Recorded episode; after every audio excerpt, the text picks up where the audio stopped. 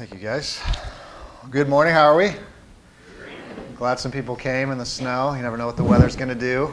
Uh, good to uh, be back with you. Uh, had a couple weeks off um, from preaching, and that's always always weird. I actually do enjoy it. And um, but thank you, Andy, for um, jumping in, filling in, and um, we're going to be finishing up Nehemiah uh, today. And so, if you have a Bible, turn with me to Nehemiah. We're going to go to the last chapter, Nehemiah 13. And also, just want to thank everybody for your kind words. And uh, we just, if you didn't know, I'm one of the pastors here, and we had a child, uh, number four, which is terrifying. Uh, there's a lot of them. Uh, let's just get let's just get it out there. Um, uh, but thank you for all your kind words and meals, and uh, and it's been such a, a, blessing. And our, our goal is to stretch out the meals for another eight months. Um, so we'll be sending that out soon. Uh, I don't want to have to cook ever again um, for the sake of my family. So. Um, my wife's cooking is good, but we, we've enjoyed all the meals and the leftovers, and so thank you for that. Um, uh, kind gestures. Uh, so, uh, Nehemiah chapter 13. What I'm going to do this morning is I'm going to read just the first 14 verses or so. If you don't have a Bible, there should be one around you. It's page 409 in your chair Bible there. Uh, I'm not going to read the whole chapter, but the first 14 or so. And then I'm going to kind of summarize a little bit of it. Uh, it's kind of a long chapter, and uh, we'll, we'll jump in together. So, Nehemiah chapter 13. On that day, they read from the book of Moses in the hearing of the people, and in, in it was found written that no Ammonite or Moabite would ever enter the assembly of God. For they did not meet the people of Israel with bread and water, but hired Balaam against them to curse them. Yet our God turned the curse into a blessing. As soon as the people heard the law, they separated from Israel all those of foreign descent. Now, before this, Eliashib, the priest who was appointed over the chambers of the house of our God and who was related to Tobiah, prepared for Tobiah a large chamber where they had previously put the grain offering, the frankincense, the vessels, and the tithes of grain, wine, and oil, which were given by commandments to the Levites, singers, and gatekeepers, and the contributions of, for the priests. While this was taking place, I was not in Jerusalem for in the 32nd year of Artaxerxes, uh, Artaxerxes, excuse me, king of Babylon, I went to the king. And after some time, I asked leave of the king and came to Jerusalem, and I then discovered the evil that Eliashib and had done for Tobiah, preparing for him a chamber in the courts of the house of God. And I was very angry, and I threw all the household furniture of Tobiah out of the chamber. Then I gave orders, and they cleansed the chambers, and I brought back the, there the vessels of the house of God with the grain offering and the frankincense. I also found out that the portions of the Levites had not been given to them, so that the Levites and the singers who did the work had fled each to his own field. So I was confronted, the officials, and said, Why is the house of God forsaken? And I gathered them together and set them in their stations. Then all Judah brought the tithe of the grain, wine, and oil into the storehouses, and I appointed a treasurer over the storehouses Shelemiah the priest, Zadok the scribe, uh, and Pedaiah of the Levites, and the assistant Hanan the son of Zaccur, son of Mattaniah, for they were considered reliable, and their duty was to distribute to their brothers.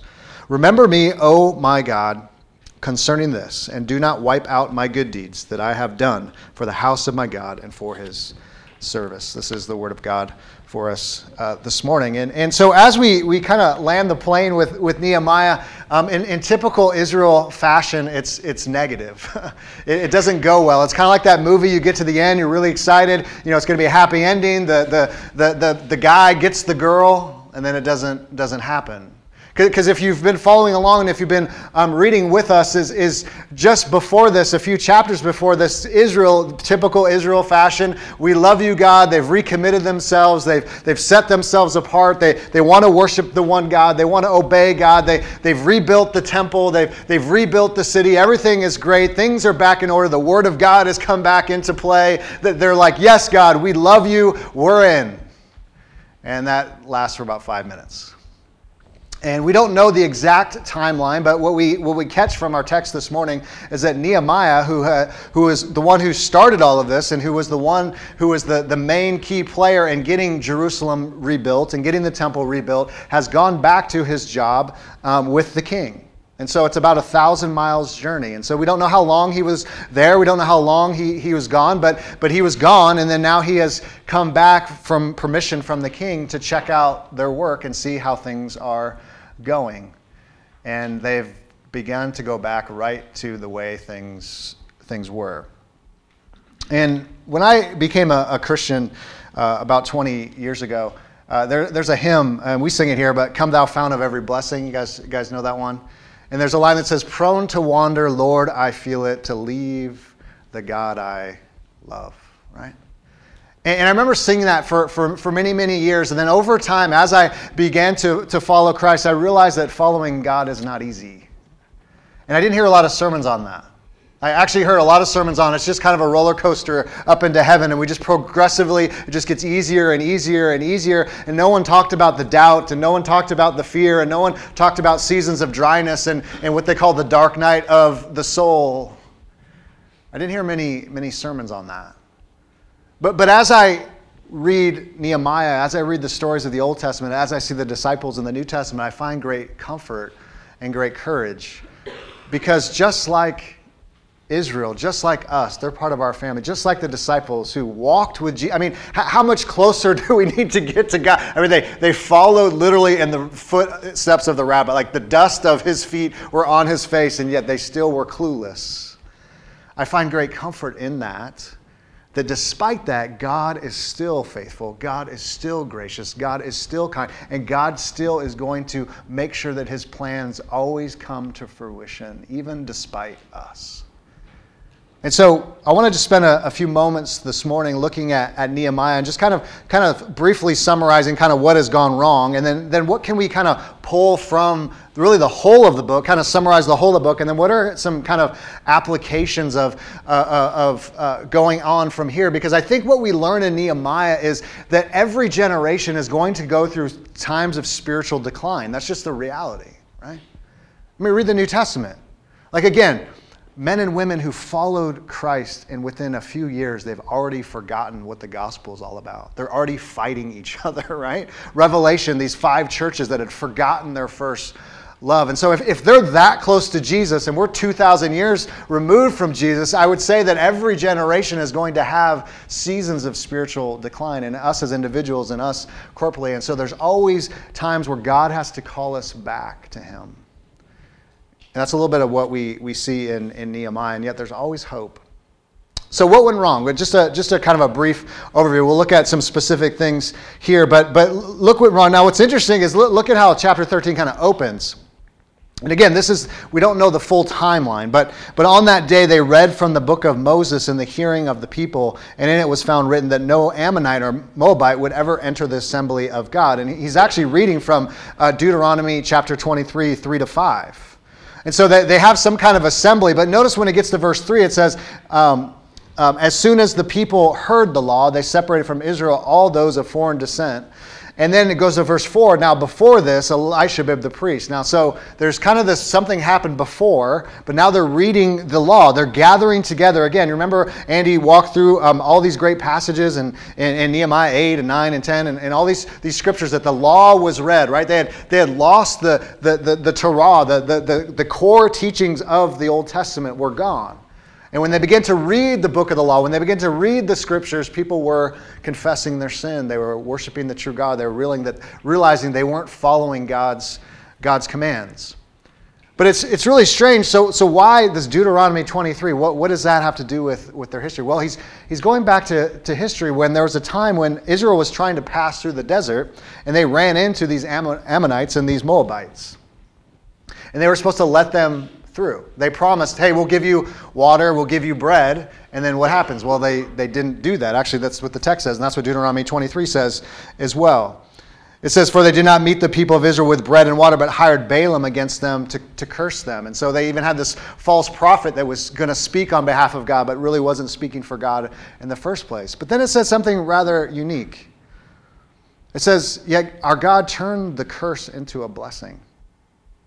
And smart people, scholars, theologians kind of debate, well, what does that actually mean? What is God talking about? Because it, it, didn't go well. It was they, they were supposed to pass through and, and, and they were supposed to have provision from the, these people, but, but God made a provision and said, hey, I don't want you interacting with these people. They broke their commandment. They broke their word. Don't intermingle with these people. But what's happening is that now in Israel, in Jerusalem, is these nations are coming in they're starting to mingle with them. They're starting to intermarry. And, and this kind of sets off kind of what is going wrong with Israel at this point in their story. But what is the grace in that? Is there grace in that? Well, do you remember who was a Moabite? Ruth. Wasn't Ruth a Moabite? I see three heads nodding. Yes, she was a Moabite. It's a participation Sunday. Yes, she was. Say with confidence. Yes, Ruth was a Moabite pastor. Of course I knew that. So, so where's the grace? Well, where's the grace is if you look at the genealogy of, of what apparently seems to be all the screw ups and all the failures of, of Israel and all the people that didn't do what God wanted them to do. Here's the shining light Ruth who worshiped the one true God. And she was part of this tribe that sold them out years and years ago. And if you read the genealogies, you see Ruth and you see these Rahab, a prostitute and you see all these men and all these women that failed God, and yet they're part of the family of God because God's family is a family of grace and mercy that even the screw ups are welcomed in. And so, even in the midst of, of all the things that are going wrong, as we'll see a few more examples in, in, here at the end of the chapter, is that, that God's even taking cursing and turning it into blessing. He's taking disobedience and turning it into grace and mercy that people, even from the wrong side of the tracks, are welcomed in. Because that's who our God is. And I find so much comfort. I mean, we read the Old Testament, and I think sometimes we, we, we, we want to take off the rough edges of the scriptures, but why do that? Because this is real life. This is how things are. This is how you are. This is how I am. That we're, we're broken, we're fallen, we're, we, we struggle, we have doubts, we have fears.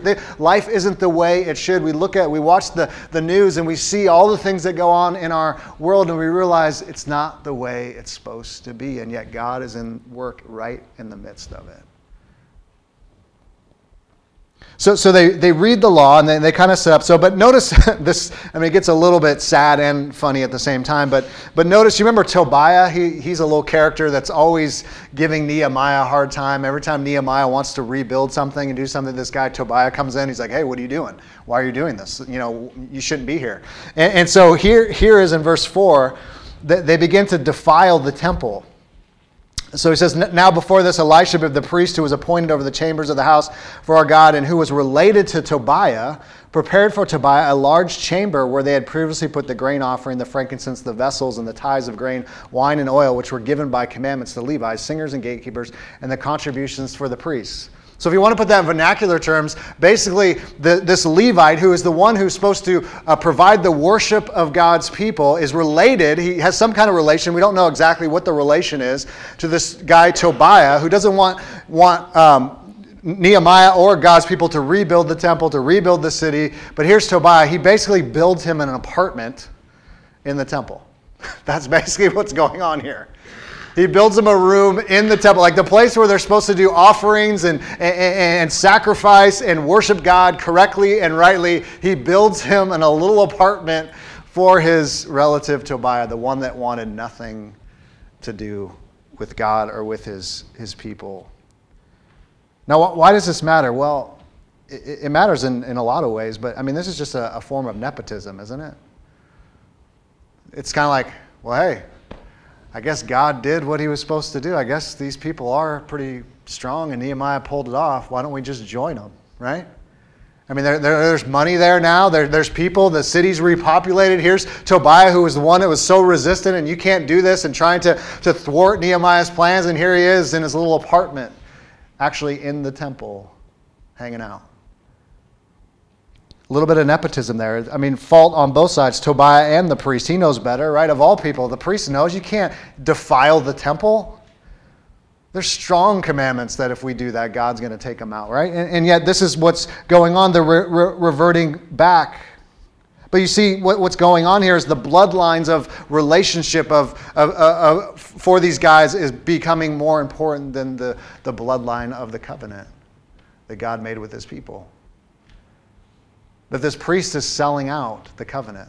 You remember covenants in the Old Testament? They made it with blood. There always had to be a blood sacrifice that would seal it and make it true and right. I mean, you even see that way back in the Old Testament when, when, when they would walk through the middle of a sacrifice to seal it with blood. But now human bloodlines are becoming more important than the covenant that God makes with his own people. I, I, I, thought of this the other day. I, I, um, I have the, the privilege of uh, coaching my son's basketball team, fourth and fifth graders, um, which is a blessing and a curse. Um, and one of the things I try hard to do as having a, co- a, son on the team is not to treat him any differently than the other kids, right? Actually, a kid came up to me the other week. He's like, "Noah's your son? I didn't even know it." You know, and, and I try to treat him, you know, like I would any other. I don't, I don't favor him. I don't, I don't try to say, "Hey, well, he's my son and he should get all the playing time" and those, those kinds of things. But, but what I, what happens with nepotism is that, that things go really wrong when we take the, the individual and we, we, we esteem them or we lift them up higher than the, the bigger family, things usually go, go wrong. And you know, when I talk to the, the team, I'm always talking about it can't just be about you, especially in basketball. It's a very much a team sport, and you have to work together, and you, you just you can't be one on one. It's like every kid thinks they're Le- LeBron James, and and you know I could just take the ball down and just score every time. But you realize you got to pass the ball, you got to work together, you got to think of the team more than just yourself. And like any sports analogy, right? I mean, if you want to win championships, right? Uh, unfortunately, not the Patriots, but Andy's still mourning and um, crying in his office most days. But, um, but you know, for the Eagles or whoever or whatever your favorite team is, the best teams always think of the whole, not just the one part. It's a little bit what Jesus said in Matthew 10:35 when he talked about families. And In Matthew 10:35 he says that if you want to be my disciple, you have to love me more than you love your own blood. More than you love your own mother or your father or your brother or your sister. Now, why, why does Jesus have those hard words in Matthew 10? Because he doesn't like mothers and fathers, even though he's commanded us to love our mother and our father? Of course not. Because he doesn't think we should love our siblings? Of course not. But he's saying that it's not going to work unless you unless I'm ultimate, unless I'm central in your life. All those relationships are going to break down. That the same way, if this covenant, if, if, if the worship of me and the, the trust in me is not primary, guess what's going to happen? Well, it can happen just like Tobiah and just like the priest. You can choose bloodlines over me. That if I'm not central of your affections in your life and your devotion, things will go bad and they'll go bad, bad often. And so we see that a little bit. What is going wrong here is the, the, the, defiling of the temple, and, and these bloodlines are, are getting stronger, and they're not thinking about God and His commandments and His covenant that He just made with them even a chapter earlier.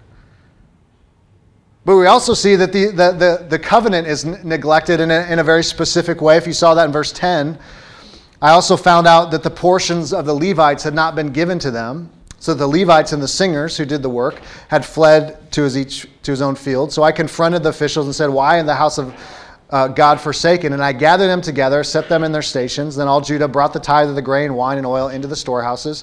And I appointed as treasurers over the storehouses these uh, particular men because remember, as Andy talked about a couple or last week and the week before, is, is that the, the Levites were assigned these apportions, these, these grain offerings, these tithes to support the work of the, the, the Levites, the ones who were going to, to craft and shape the worship of God's people. But now they stopped giving, they stopped sending in their offerings. Now, the reason I say the covenant's being neglected, because in chapter 10, if you go back to chapter 10, this is part of the covenant. This is part of the commands that God gives to his people. We see that in verse 28. The rest of the people, the priests and the Levites, the gatekeepers, the singers, the temple servants, and all who have separated themselves from the peoples of the lands to the law of God, their wives, their sons, their daughters, all who have knowledge and understanding, join with their brothers, their nobles, and enter into a curse and an oath to walk in God's law that was given by Moses, the servant of God, and to observe and do all the commandments of the Lord our God and his rules and his statutes. We will not give our daughters to the peoples of the land or take their daughters and our sons. And if the peoples of the land bring in goods or any grain on the Sabbath day to sell, we will not buy them on the Sabbath or a holy day. And we will forego the crops of the seventh year and the ex- exaction of every debt. Which is very interesting because they're breaking every single one of these. You're to bring in your offerings for the priests you're not to intermarry with other couples. Now, again, that's not ethnically, that's just people who follow Yahweh. It'd be the same today. Why we don't want to be ethnically yoked. I mean, imagine having a marriage where you're not yoked together. If, if Christ is our, our, our, joy, our love, our center, right? We, we want to walk with someone who loves the same God we do. It's, it's to keep, that, that's why God had these provisions early on. You can't have other people worshiping other gods and you're worshiping the one true God and they're worshiping other gods. It's going to divide the whole country and the whole nation and their whole mission. The nations won't come in because we're kind of have this mixed worship thing going on. But this, this covenant is, is neglected. Now, why this is, is essential is because, remember, this is Old Testament. So we have this sacrificial system, right? We bring in animals, we, we sacrifice them in the altar to atone for sins, right? This is pre Christ. That Christ hasn't come to be our one final ultimate sacrifice, our one ultimate sacri- sacrificial lamb on the cross, right? That's what all this is pointing to. But this is what they're having to live with, right? And so if they're breaking that commandment, guess what? Right relationship with God is not happening in their context. If they're not worshiping God rightly, if, if Tobiah's hanging out in his apartment in the temple taking bribes from his brother or cousin or whoever, however they were related, if the offerings aren't coming in so that the Le- Levites can help them lead worship and, and worship God rightly, then what's happening? They don't have a right relationship with God. That's what this was about. That's why when they came and rebuilt the city, what was the first thing they rebuilt? The temple. Because that's going to be the central of our life together. That's what's going to drive us. That's what's going to shape us as God's people. They could have started somewhere else, right? Secure the, the gates and, and let's, let's get some businesses going. Let's get some money flowing through this place. But what do they say? Say, no, temple is going to be the place that we're going to start so that we can relate to God rightly. Now, we know as post Jesus, resurrected Jesus people, that our worship is different. We thank you. We don't have to bring, you know, birth of the cow in here this morning. We didn't have to bring our lambs in the back of our minivans this morning. They've been messy and bloody, but hey, we would have done what we had to do. But now that Christ has come, we can worship Christ by faith here and now. He fulfilled all those sacrifices, He spilled His blood for us, but we still come with, with reverence and awe. We still lay down our sins, right? We still bring our offerings and we give our lives to Him. It's no different, it just looks different. But the heart posture is still the same, right? We don't, we don't come to God flippantly as if He's, well, He's Jesus now. He's buddy buddy, right? Jesus is my homeboy t shirt. And yes, He is a friend, of course, but He's God. He's creator of all things. He's redeemer of all things. We, we come trembling and humble before the King of Kings and the Lord of Lords. And so the temple's being defiled, the covenant's being neglected. They're also breaking of Sabbath, which is so sad if you know the Old Testament at all. Here's why. Why did Israel get thrown into exile? Do you know what their main sin was? Anybody? Breaking of Sabbath.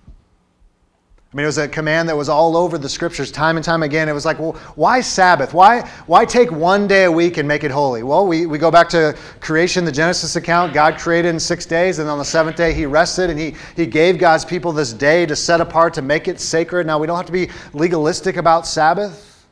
My wife and I and our family try to do Mondays because I, I, work on Sundays, most Sundays, and, and, and, but it's a day that's supposed to be a little bit different than all the other days. For a lot of you, it is Sundays. It's a day of worship, a day of rest. It's, it's, a, it's a day to, to make it look different than all the other days.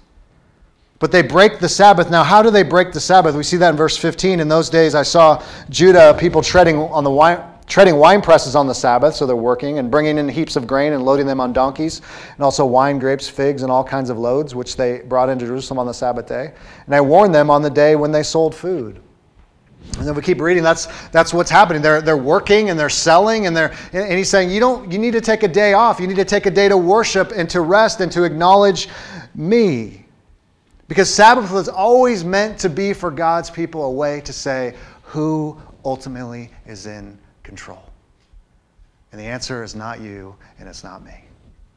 That our God is that our God is ruling, our God is reigning. That even we go to Hebrews and this, this one final ultimate Sabbath rest that we find now in Christ, that eternity is coming. We need to have a, a day where we can shout from the rooftops and say, Our God is, is, is alive and He's ruling and He's reigning and everything's going to be okay, even if I don't check my email.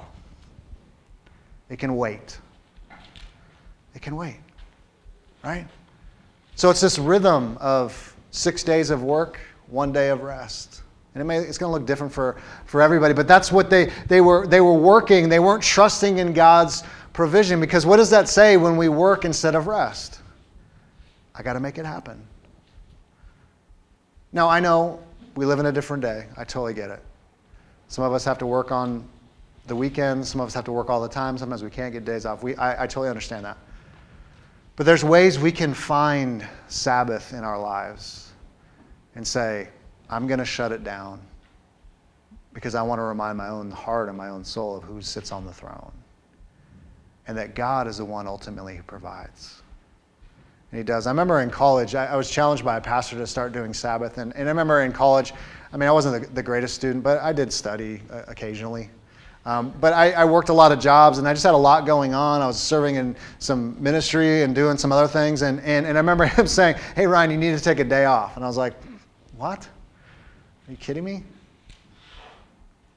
I can't take a day off. These papers don't write themselves, big guy. Even though I was a total procrastinator and using Rotom the night before. But, but I started doing it very reluctantly. And here's what I found a couple things. One, none of the work suffered, which I thought was going to happen. None of it suffered. Things still got done that needed to get done. It was like God was giving me in those six days more grace to do what I needed to do so I could take that day off. I found actually more energy. I found myself rejuvenated because I took that one day just to focus on, on the Lord and to worship with, with my church family and to kind of say, I'm going to make this day a little bit different than all the rest and say that acknowledge that God is the one on the throne, that God is the one in control. It's not, you know, the, the world's going to still spin on its axis and things are still going to get done if Ryan doesn't do what he needs to do or, or check that email or do whatever, right? And maybe you found that to be true as well. At first, it's kind of, oh, this is really hard. But we shut it down and we realize it's a gift of grace to us. So, the breaking of, of Sabbath and then we mentioned the intermarrying, the intermarriage between Israel and pagan nations. As I mentioned, it's, it's, it's not, has nothing to do with ethnicity. It's not, you can't marry other ethnicities, but it was those who follow Yahweh, those who follow God, and those who don't. The, the whole point was how can you worship God purely and truly? How can we be a light to the nations if, if we're married to someone who doesn't love the same God that we love? And we saw, we saw that in verse 20, verses 23 and 28, down to 28. In those days, I also saw Jews who had married women of Ashdod and Ammon and Moab, and half of their children spoke the language of Ashdod, and they could not speak the language of Judah, but only the language of each people.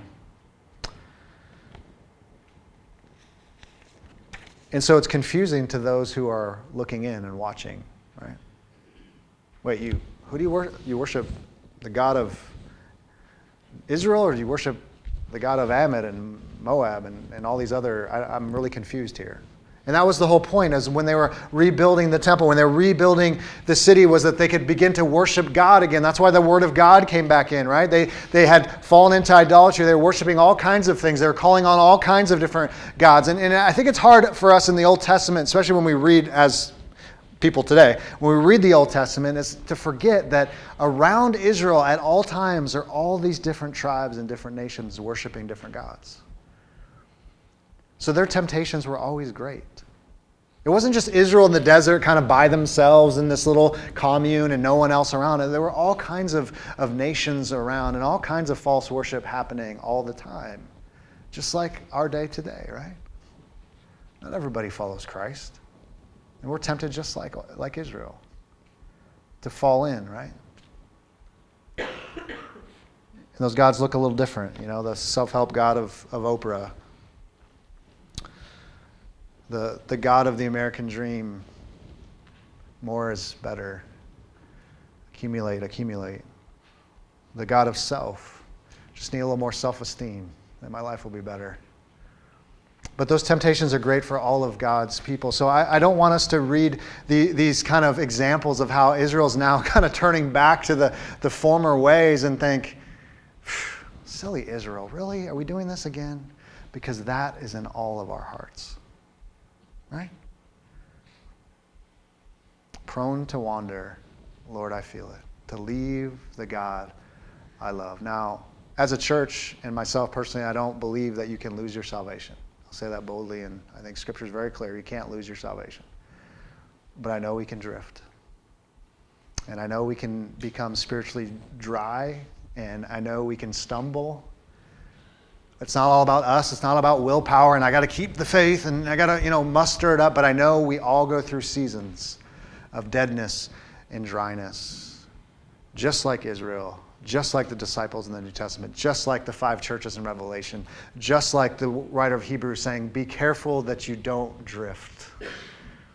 Even more now, even more so for us. We have Christ now. They didn't have Christ, they didn't have the resurrected Christ. They, we have the full revelation. We know what happened and how it happened that Christ has come. We have the Holy Spirit, and yet Paul will still say, Do not quench the Holy Spirit, be filled with the Holy Spirit. As my pastor friend used to say, we all leak. we all leak. So, what does Nehemiah teach us?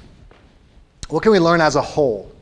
You know, the story ends. It seems tragic. It seems, you know, like they're, they've gone back. They've gone back to the old ways. The old, you know, they're wandering again. What, what is, is going on here? Is there something that, that we can kind of look, take a step back, look at the whole book and say, okay, what can we learn from that? And then are there some, some practices that we can even implement into our own lives and our own churches?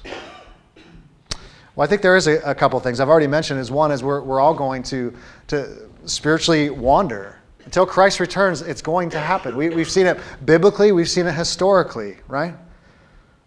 The, the great revivals that we, we've even seen historically, right? They, they come and they go, don't they? We saw it in, you know, go back to the Reformation, for example, right? The Reformation ended at some point the first Great Awakening, the second Great Awakening, the Azusa Street revivals in the 1900s, all went away. Right? There was revivals in um, in uh, Ireland, and there was revivals all over, you know, in Africa, South America, even today. I mean, we see those things come and go, and then we see the next generation come, and maybe some false doctrine come in, or some prosperity comes in, and they begin to spiritually decline. It happens, and it will happen again and again.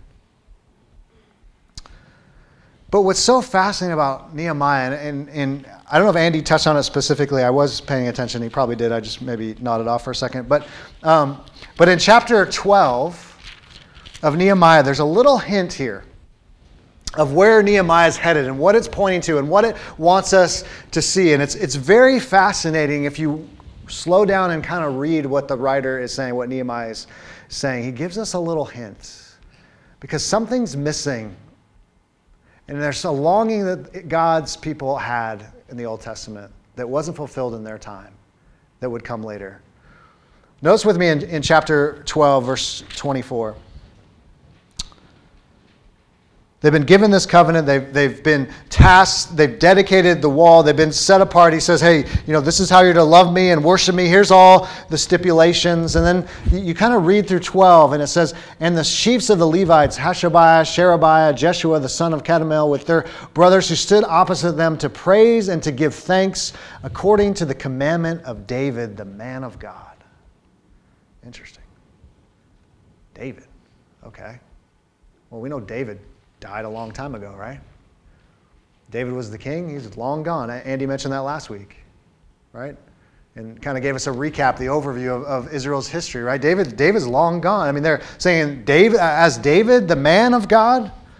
Okay, interesting. Well, go go to 36 and his relatives. He gives all these relatives and, and the musical instruments of David, the man of God. Okay, 37 At the fountain gate, they went up straight before them by the stairs of the city of David at the ascent of the wall above the house of David to the water gate on the east. And then we see in, in 45, and they performed the service of their God and the service of purification, as did the singers and the gatekeepers, according to the command of David and his son Solomon. What, what does David have to do with all this? Now, I know if you've read the scriptures and you know the story, or maybe where I'm going, is who's going to come in the line of David? Anybody? If you answer Jesus, you'll be usually 50% right. So just say Jesus. In and doubt, just say Jesus. You'll probably get it right. The son of the man of God, David. There's someone who's still missing. You see, the, the rebuilding of Jerusalem, it was the city of David. The temple, was all about David, but, but not about David and worshiping David, but someone who was going to come like a David like king and warrior that would fulfill all of these promises. There was a longing deep in their bones. They knew their Old Testament, they knew it backwards and forward, that there's going to come someone like David to fulfill all these promises that God's been making for all of eternity, but he has not come yet. He has not come yet. Remember, we're only about 400 years before Matthew, or before the, I should say, before the birth of Jesus there God goes silent. And we have Malachi, and then we have the, the silent period where God is, seems to be, be gone and seems to be not speaking. And what is going on? And when is all this going to be fulfilled? And when Jesus comes on the scene, we see the Jews are just a mess politically and religiously. They've forgotten their first love. They're, they don't understand the commands of God, they don't understand how this, this works. And Jesus comes in the perfect time, a little over 400 years later and in the first line of, and if you're a good Jew and you know your Bible backwards and forwards, and you read this genealogy, genealogies, I know when you get to your genealogy in your, your quiet time, you're just like, skim, right? Don't lie, it's church. You can be honest. The Lord knows your heart. We skim, right? I don't know what all these people have. But for a genealogy for a Jewish person, is saying, who is this person? What family are they a part of? Because family was everything. Why should I listen to this person? Who's your daddy? I'll tell you if I'm going to listen to you or not. That's essentially what a genealogy does. So, in the first line of Matthew, the book of the genealogy of Jesus Christ, the son of David, the son of Abraham. Someone was missing David. But someone who would come in the line of David, not like David, a very different kind of king. Not a king who would destroy his enemies, but a king who would love his enemies and teach us to do the same. A king who would forgive. Not a political ruler, not a religious ruler, not someone who's starting a new religion, but a warrior king, a loving king, a humble servant who would lay his life down, even his life unto death for his people. This king would become all that Israel could never be. This king would, would be the temple that they longed for, but it wouldn't be in, in one geographic location. It would be in himself. And then he would make a bunch of temples his people that he would be King of kings and he would be Lord of lords, who would rule and reign over all things and all people. This king would come to be everything that we could never be, that Israel could never be. So, rebuilding the city of David, rebuilding the temple, was a pointer to a one like David who would come fulfill all of these promises. Now that's the beauty of us being on this side of the resurrection is that the Old Testament people they knew and the Jewish people and our, our forefathers knew that there was a Messiah who was going to come. And that was their hope and that was their longing. Their hope and their longing was not in just simply a new temple and a new geographic location, but it was about a Messiah who would come to restore all things. Now, why do I, I say that? Well, one, it's really good news that we know that the king in the line of David has come in Jesus Christ. We know that. And he has lived and he has died and he has been risen. He is ruling. He has all authority on heaven and earth. He is ruling and reigning all things. Yes and amen. But as I said before, even though the king is ruling and reigning, does not mean that we will not go through times of spiritual decline and drift the writer of Hebrews in, in Hebrews chapter 2, towards the back of your Bible, if you want to turn there. Hebrews chapter 2.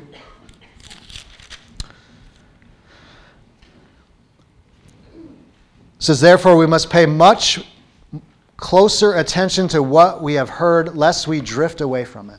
For since the message declared by angels proved to be reliable and every transgression or disobedience received a just retribution, how shall we escape if we neglect such a great salvation? It was declared at first by the Lord It was attested to us by those who heard, while God also bore witness by signs and wonders and various miracles and by gifts of the Holy Spirit distributed according to his will. We could even go back to chapter 1 that long ago, many times God spoke to his fathers, but now in the last days, he speaks through his Son, Jesus Christ. That does not change. But why these warnings? Because drift is always a possibility. Just like Nehemiah, just like the Jews in Israel. The ones who had the scriptures, just like we do. Even we have the full revelation. We, Jesus Christ has come. He's, he's done everything he said he was going to do until he returns again. And yet we still can say, prone to wander, Lord, I feel it. We have to be attentive to that, the drift, don't we? We have to be attentive to our own hearts, our own lives. That's why we, we, we gather together as the church. That's why we, we meet in city groups. That's why we, we have DNA groups to hold each other accountable. That's why we pray for one another. That's why we read the scriptures and pray and, and do these things, these, use these means of grace. Why? Because prone to wander, Lord, we feel it. To leave the God I love. It's in all of us. It's in all of us. And, and, and so when we get to the, when we see Nehemiah as, as a whole, I think all of these things are just warnings that we can go adrift. But yet, there's one who sits on the throne, the one who's still at work with his people always and forever. So, what are, what are some of the things? Now, I'm going to kind of dip right back in just for a couple application things, and we'll, we'll take the Lord's Supper. What are some things we can do? Is there anything we can do to help with the drift? Because I don't want to just leave you hanging and say, well, yeah, you, are going to drift at some point. how do you fight off the drift? And I think Nehemiah actually in the whole book gives us a lot of clues on how to do that. Well, one, very obvious one is worship right? The mission um, of rebuilding was predicated on restoring right worship in the temple, right? We're, again, we're New Testament people. I mean, it's not, you know, there's nothing magical about this building. It's just brick and cement and it's not about the location. You people worship God under a tree or by the ocean or in a house or in a steeple. It doesn't matter what kind of church you're in necessarily. I mean, it's not. There's nothing magical about the actual geographic location. But where the, the presence of God meets us is when the body of Christ, a people come together collectively. That's where the power is.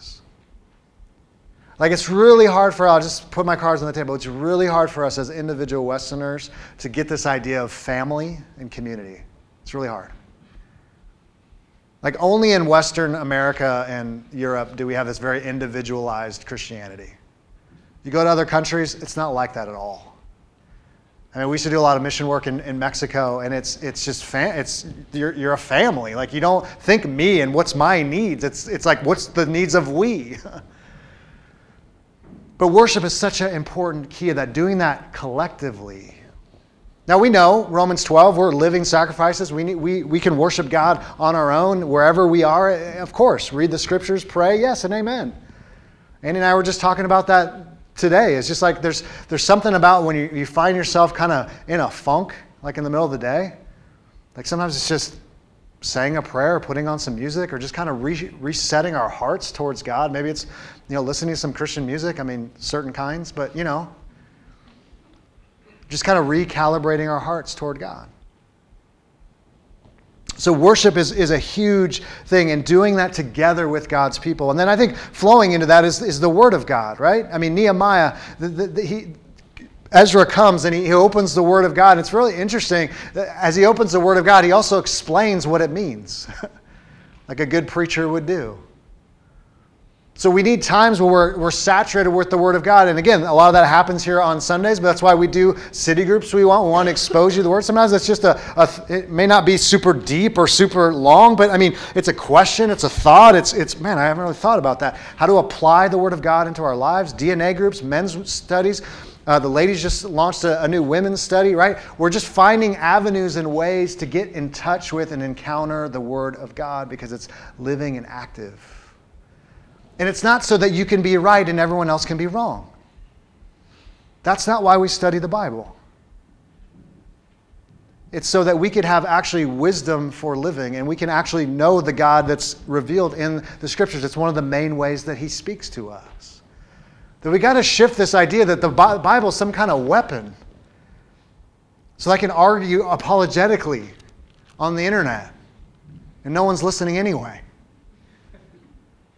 but it's wisdom for living. It, it can change your life. It can change your desires. It can change the way in which you relate to God and with each other. It can help you fight sin, right? Memory, memorization and, and meditation on, on the Word of God. All of those things are means of grace that God uses to help us become more like Him. Help us become more like Him. It's not just doctrinal correctness, we're all for that but it's communing with this God who's revealed himself in the person of Jesus Christ. So the Word of God is, is huge, but the Word also leads us to, as we saw in Nehemiah, repentance, right? You, you want to learn how to confess sin, just read the Bible. Right? I mean, you're like, I don't know, you know, how do I, where am I struggling? Oh God, search me, right? Start reading the Bible and go, okay, my life's here. The Bible says this. They're not there, right? Oh, sheesh, Lord. Yeah, I, I man, I, he, Ephesians 5 says to lay my life down, serve my wife. Sheesh, I didn't really serve her today. I was like, what's for dinner, hun? No, I, I don't say that, but, but you know, there are times where I'm just like, I didn't really serve her. I was just thinking about myself, right? I, you know, I'm called to, man, train and teach my kid. I, man, I'm not doing really good at this.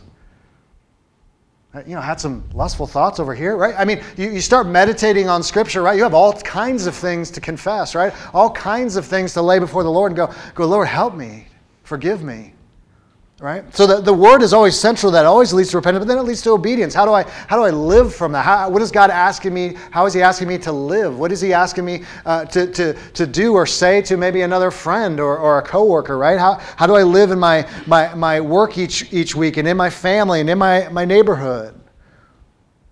Which will also lead you to prayer. I think word and prayer always seem to go together very beautifully. I don't know what to pray for. Read the bible Sometimes prayer leads you to the Bible, and vice versa. Meditating, reading, I think even reading the Bible more slowly is very important. Kind of sitting with it, soaking in it. Because then what? You have all kinds of things to pray about, don't you? Thank you, Lord. I mean, thanks should just be on our lips all the time. Thank you for your grace. Thank you for your. The sun's out for a guy from California, when it snows, it's not good for my soul. Like, thank you for that little gift of mercy. I know he wasn't just thinking about me. He might have, but you know, I mean, it was a little gift, right? I don't do good under 30 degrees. I just don't. I don't know. Just me. Thank you for this, this wonderful meal. Thank you for this, this new child. Thank you for my husband or my wife. Thank you for, for the job that you've given me. Thank you for the house that I get to live in. Thank you for, for whatever it is. All these things lead us to thanksgiving. They lead us to prayer. They also lead us to confess sin. They lead us to, to all kinds of things. Hey, there's some people in our church that are hurting and they need healing. Lord, I pray for them right now. They're all connected together.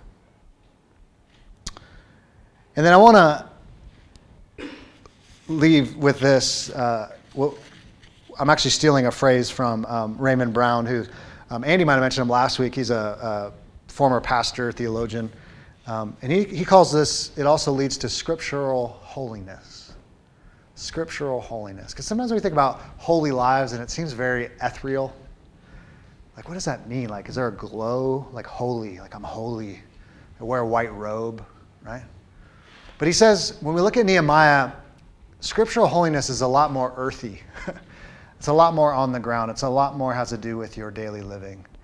And let me read this because I can't say it any better and I'm not even going to try. But here's what he says in, in his commentary on Nehemiah. He says, Inevitably and essentially, it will issue in, in holiness of life. Nehemiah's book is about scriptural holiness as God's prescribed pattern of life for the believer. It's about holiness in the intimacy of daily personal living, reflected in prayer. We see Nehemiah praying like crazy nine different times, demonstrated in surrender, expressed in service, right? How many times did you see him when there's a problem, a need? He, he's, he's like, hey, here we gotta we got to fix this. We, we, there's service that needs to happen. We got to, you know, um, get the troops together and do something about it. It's tested in conflict. Nehemiah, all kinds of conflict, right? Every time he wants to do something, oh, you know, Tobiah shows up. Hey, what are you doing? Um, manifested in love and proved in perseverance. In the modern world, the holiness of a believer's life continues to be one of the most potent and persuasive evangelistic instruments. Nehemiah's message reminds us that holiness is not a compartmentalized commodity reserved for churches and Sundays. It was a holiness not narrowly confined to Jerusalem's temple, but meant to be evident in Israelite business practices and domestic affairs. A holy people is the best advertisement for a transforming message. That's the kind of holiness I can get on board with. It affects your business, it affects family life, it affects how you deal with money, it affects how you serve, how you love. It affects the neighborhood in which you live in and the people you interact with. It affects your dreams, your visions, your plans, your, your, your, your how you see what is success and how life is to be lived. Your holiness and my holiness. And if we could say with Nehemiah, the joy of the Lord is my strength, if we could become a people like that, it will be the greatest advertisement of who God is and what He does and how He transforms an ordinary group of people. That we're always looking for the next gimmick, we're always looking for the next resource, the next curriculum, but it's in the lives of God's people that we put on display to say, this is who God is and this is what He's like. And granted, we do it in very imperfect ways, of course. And we drift just like our brothers and sisters of old. And why we need God's grace and why we need God's Spirit every moment of every day. And so every week we have the, the privilege of taking the Lord's Supper. And as I was thinking about Nehemiah and just kind of how it all kind of ends, you know, it can feel a little hopeless, but, but I think there's a lot we can learn that, that God is always at work and God's grace is always greater than our sin, which is always good news. And I've, I've read this text many times, but Hebrews chapter 4, when I think of temple worship, I think of the priests and this language of priest. Um, the writer in Hebrews in chapter 4 says, Since then we have a great high priest who has passed through the heavens, Jesus, the Son of God. Let us hold fast our confession. For we do not have a high priest who is unable to sympathize with our weaknesses, but one who in every respect has been tempted as we are, yet without sin. Let us then with confidence draw near to the throne of grace, that we may receive mercy and find grace to help in time of need that the writer of Hebrews describes coming to God, his throne, as a throne of grace, unmerited favor. That we're not worthy to come. That we are just like Israel. That one day we say, Yes, Lord, you are my all in all. The next day we say, I don't even know who you are. It may not be that extreme, but we know in our hearts that they go crazy, don't they? Prone, prone to wander, Lord, we feel it. But thanks be to our high priest that we can come to his throne of grace. Every Sunday, you come to the table not because you fixed yourself up or because you're good or worthy, it's because he's worthy and he's done everything that you and I couldn't do for ourselves. Now, I would encourage you, lay those things down before you come. Confess your sin. Confess the things that, that are getting in the way of walking holy with God. We know what those things are. But come running. It's a throne of grace. God doesn't treat us as we deserve. And I'm so thankful for that. Because none of us could come, right? None of us measure up. But it's by His mercy and His grace that He makes a way. So if you're a believer in Christ, we, we want to invite you to come to the table. The way we take communion is we break off a piece of the bread, we dip it in the cup. There'll be two servers in the front. If you need any uh, gluten free, allergy free, uh, nut free bread, free of everything bread, right there in the middle. We're not even sure it's bread, but um, you can pretend it's bread.